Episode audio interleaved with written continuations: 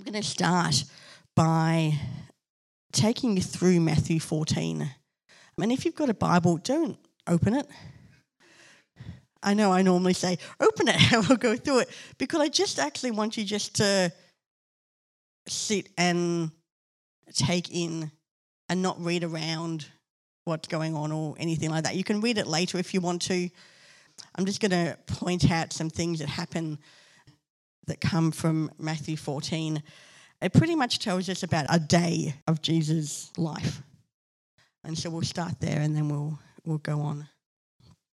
So this is what happens. And as I said, I really would love you to, to not hear this as a information passing on, but actually just feel what it would be like to be Jesus in this day. So Matthew 14 starts off with John the Baptist being beheaded. And so John's disciples in verse 12 it tells us John's disciples came and took his body away and buried it. And then they went and told Jesus. When Jesus heard what had happened, he withdrew by boat privately to a solitary place. So, your best mate, pretty much your cousin, has not just died but been killed brutally. And if you think about it, John the Baptist and Jesus' relationship was really, really close. Because of everybody, John got Jesus. He knew who he was. He lived a weird life, and Jesus lived a weird life. And so they sort of got each other in a way that probably most other people didn't.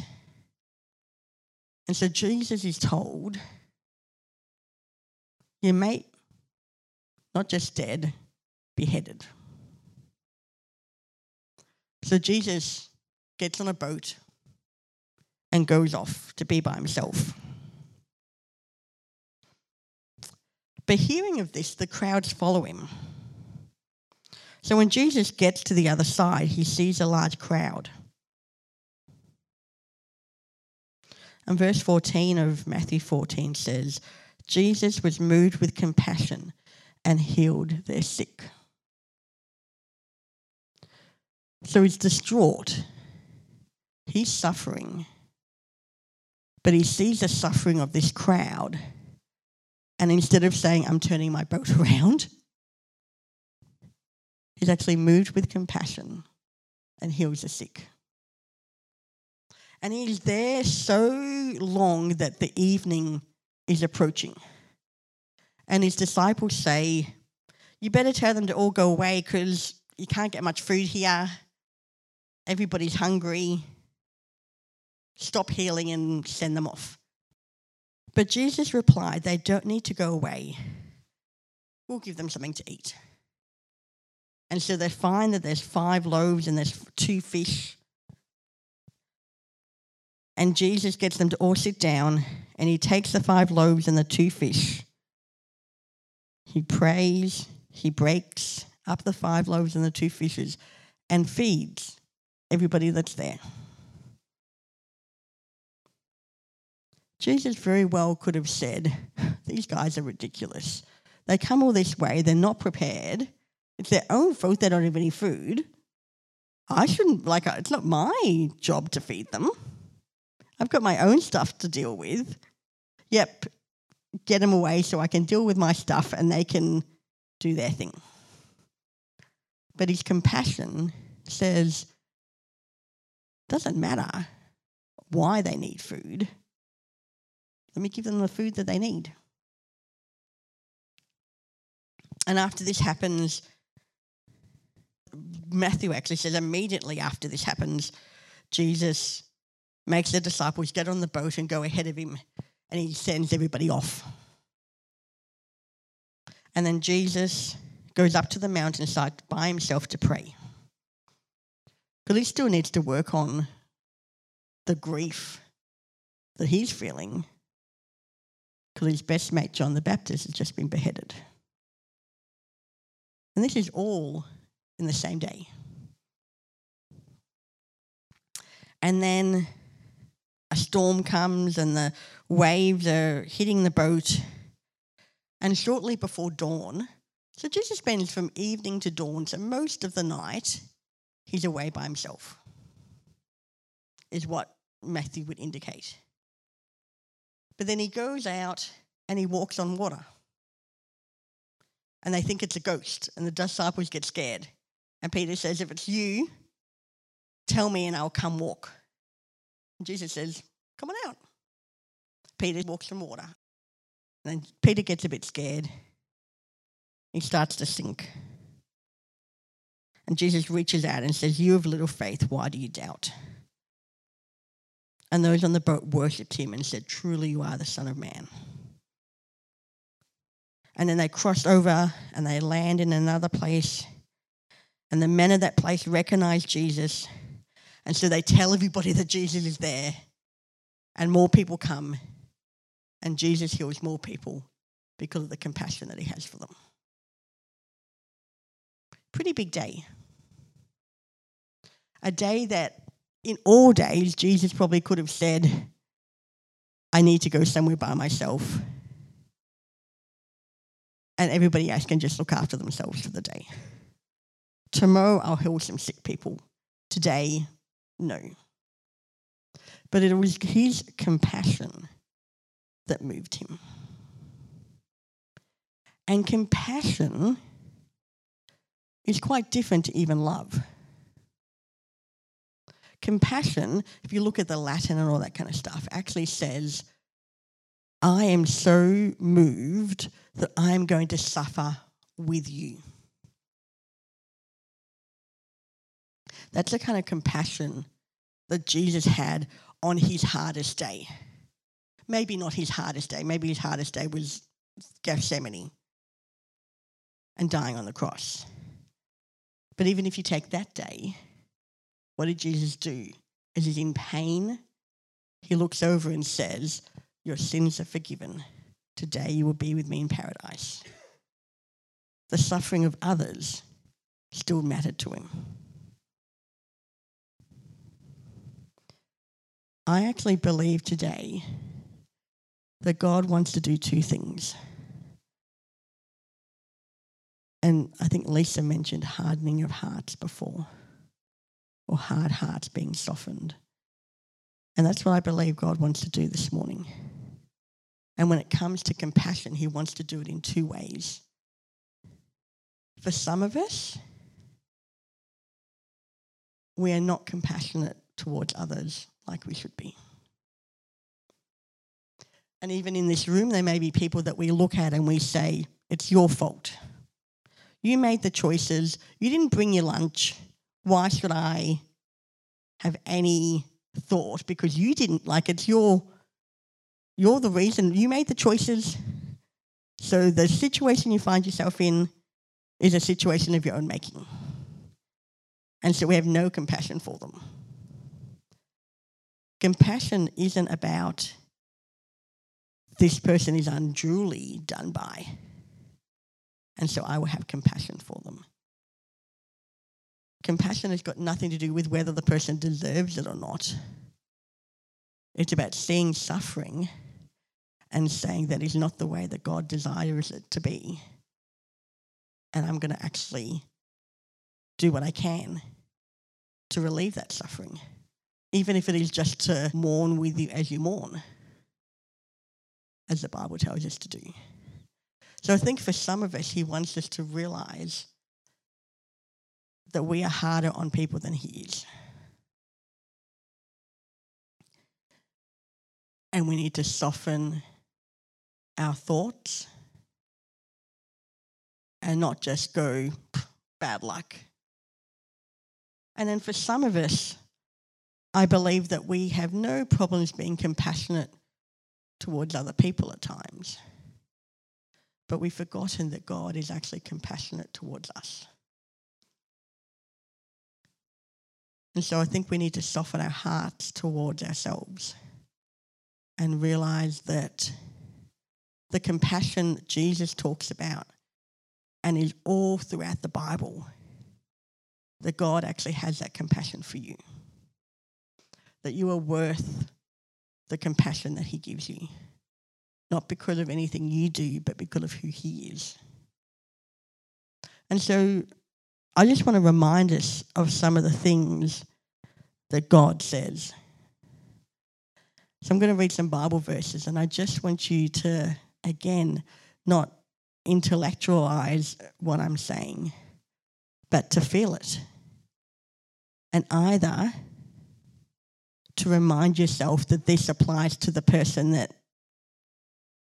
you're not showing any compassion for, or to remind yourself that this is what God actually says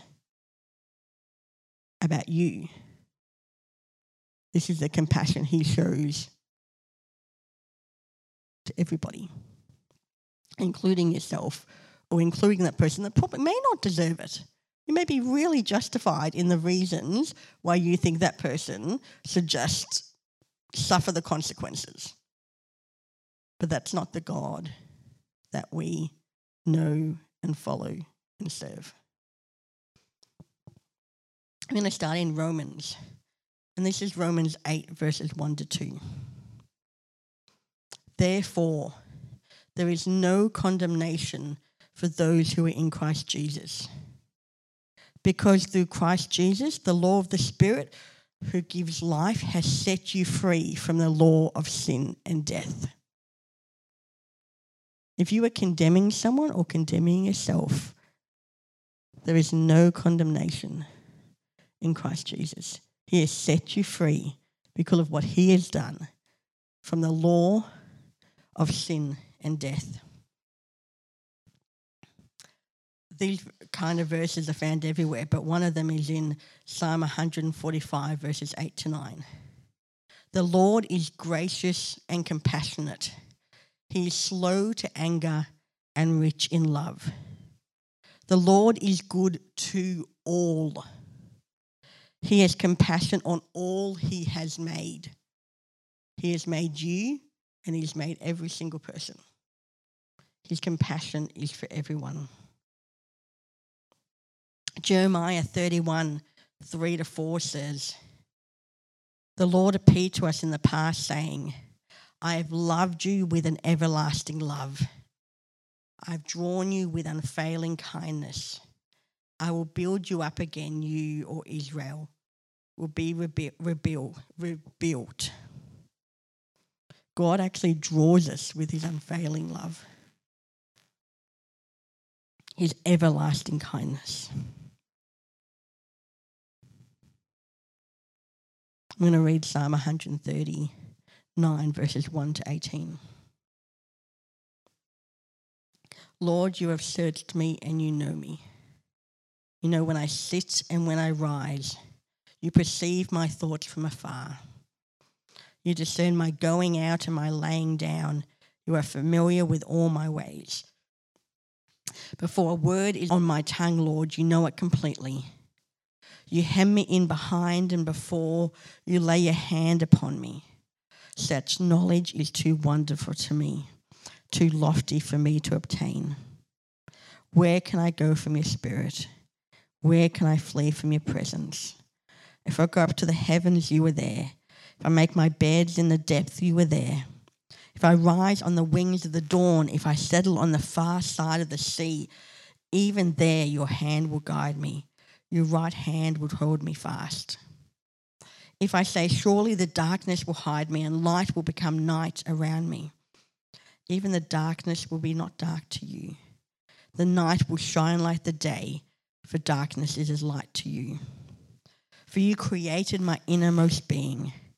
You knitted me together in my mother's womb. I praise you because I am fearfully and wonderfully made. Your works are wonderful. I know that full well. My frame was not hidden from you when I was made in the secret place, when I was woven together in the depths of the earth. Your eyes saw my unformed body. All the days ordained for me were written in your book before one of them came to be. How precious are your thoughts, God. How vast is the sum of them.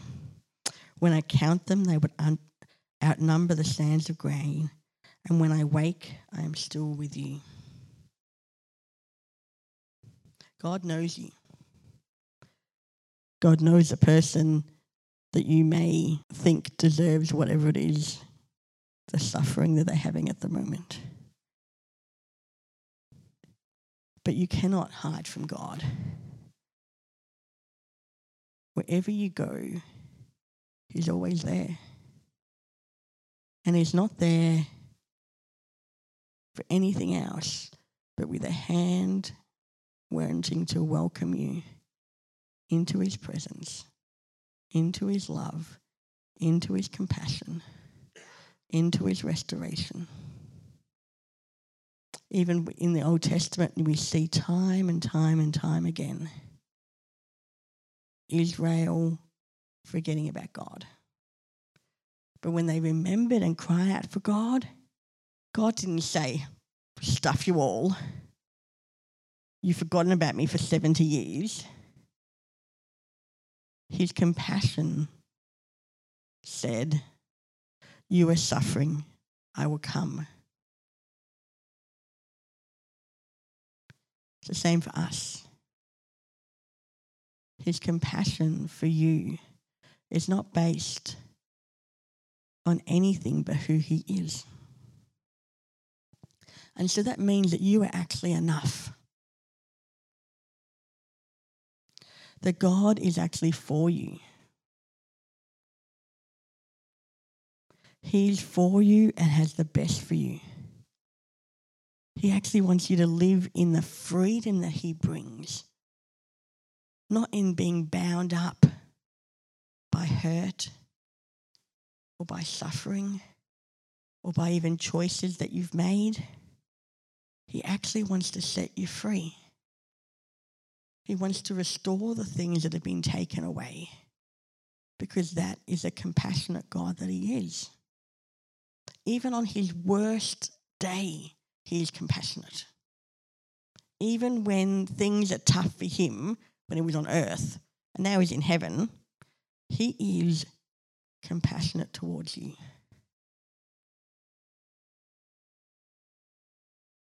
Paul will tell us that should we go on sinning so grace can increase? And in case someone is sitting there thinking, cool, I'll just do whatever I want, we cannot take the grace and the compassion for God for granted. But it is always there for you. There is nothing that you can do that God can't forgive. And forgiveness God's word says, as far as the east is from the west, so God has removed my transgressions. He remembers them no more. We're really good at remembering things against other people. He deliberately chooses not to. He doesn't hold it against us. And I'm so grateful that even when we do the same thing over and over again and we're like, oh, come on, this is the 50th time, God's forgiveness still reigns. Just want to finish by reading Romans 8 31 to 39. What then shall we say in response to these things? If God is for us, who can be against us? For he did not spare his own son, but gave him up for us all. How will he not also, along with him, graciously give us all that we need? Who will bring any charges against those that God has chosen? It is God who justifies. Who then is the one who condemns? No one. Christ Jesus, who died, more than that, who was raised to life, is at the right hand of God the Father, is interceding for us. Who shall separate us from the love of Christ? Shall trouble, or hardship, or persecution, or famine, or nakedness, or danger, or sword? As it is written, For your sake we face death all day long. We are considered sheep to be slaughtered. Knowing all these things, we are more than conquerors through him who loves us. For I'm convinced that neither death nor life, neither angels nor demons, neither the present nor the future, or any power, neither height nor depth, or anything else in all creation will be able to separate us from the love of God that is in Christ Jesus our Lord. I always love that it says, or anything else in all creation. If you think of anything else, let me just cover it off for you. If you think you are too far gone for God, or that person is too far gone for God, read Romans 8 again. Nothing can separate us from the love that God has. Forgiveness is always there, freedom is always given, and restoration is his job. He's in the business of restoring things. We live in a world that is broken, and we all know that we have done things deliberately sometimes that break the way that God wants it to be. But God's compassion says, I will not stand back and just laugh or grin at your suffering and say, Serve you right. Told you. I will step in and I will mourn with those who mourn. I will rejoice with those who rejoice. I will be moved with compassion. And even if you could have done it yourself and didn't, that's not going to stop me from giving you the food that you need, to healing you when you need healing, to loving you when you need loving, and to actually show you compassion and help in the restoring process of what God's on about. And how fantastic would it be if we were people that could live completely freely and freed from the baggage that we carry because we know and understand the love and the compassion that God has for us.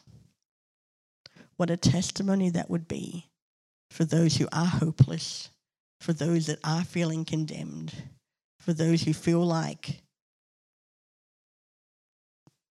life is just the way it is and it's not going to change.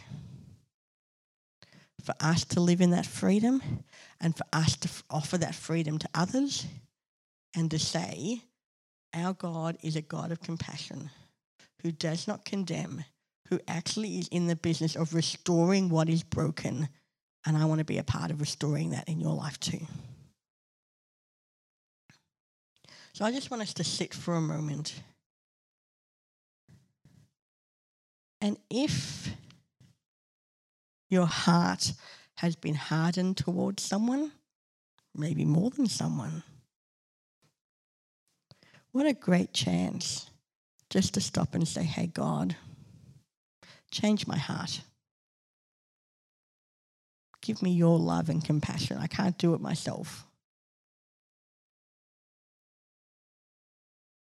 And know that He will. Or if you who if you're someone who you need to know that you are actually enough, that God is for you, that his compassion doesn't just extend to anybody else, it actually extends to you. Can I encourage you in this moment to ask God to reveal that to you? Sometimes we can't see it ourselves, but God can open our eyes and remind us of the way He has been compassionate, can remind us of the forgiveness that He has for us. And if neither of those things are you today, why don't you just spend a moment just thanking God? thanking God for the freedom that you live in because of Him, and ask Him to help you to extend that freedom to others. So let's just do that now.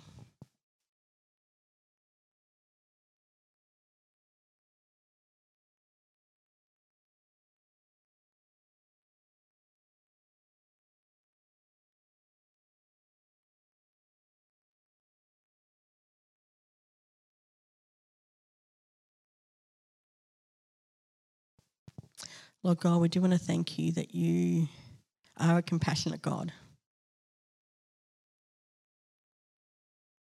That we see when Jesus walked on earth time and time again, God, that you didn't excuse people's choices, but you still had compassion for the suffering that those choices caused, God. That you are so in the business of wanting people to be free. Thanks, God, that when we get to heaven, there will be no suffering. There will be no pain. There will be no tears. And so we pray, Lord, that more and more it will be on earth as it is in heaven, God. That you will help us, Lord, to be vessels of your compassion for others, God. That we won't stand at a distance, but we will come close to people. That we will relieve suffering when we can, God. That we will have compassion for ourselves and understand your compassion for ourselves, God. That we will be people that can walk in the freedom, not because we are perfect and do everything right, God, but because of you, we are enough. Because of you and the fact that you are for us and not against us. That there is no condemnation because Jesus gave way to the law of sin and death. So I want to thank you, God, that freedom is ours. And so I pray, Lord God, for those who are not walking in the freedom you want them to, God, that you will give them hope, that you will show them, God, your love and your grace and your compassion. That you will just heal what needs to be healed and release and restore what needs to be released and restored, God. So I want to thank you, God, that you are such a compassionate God. Amen.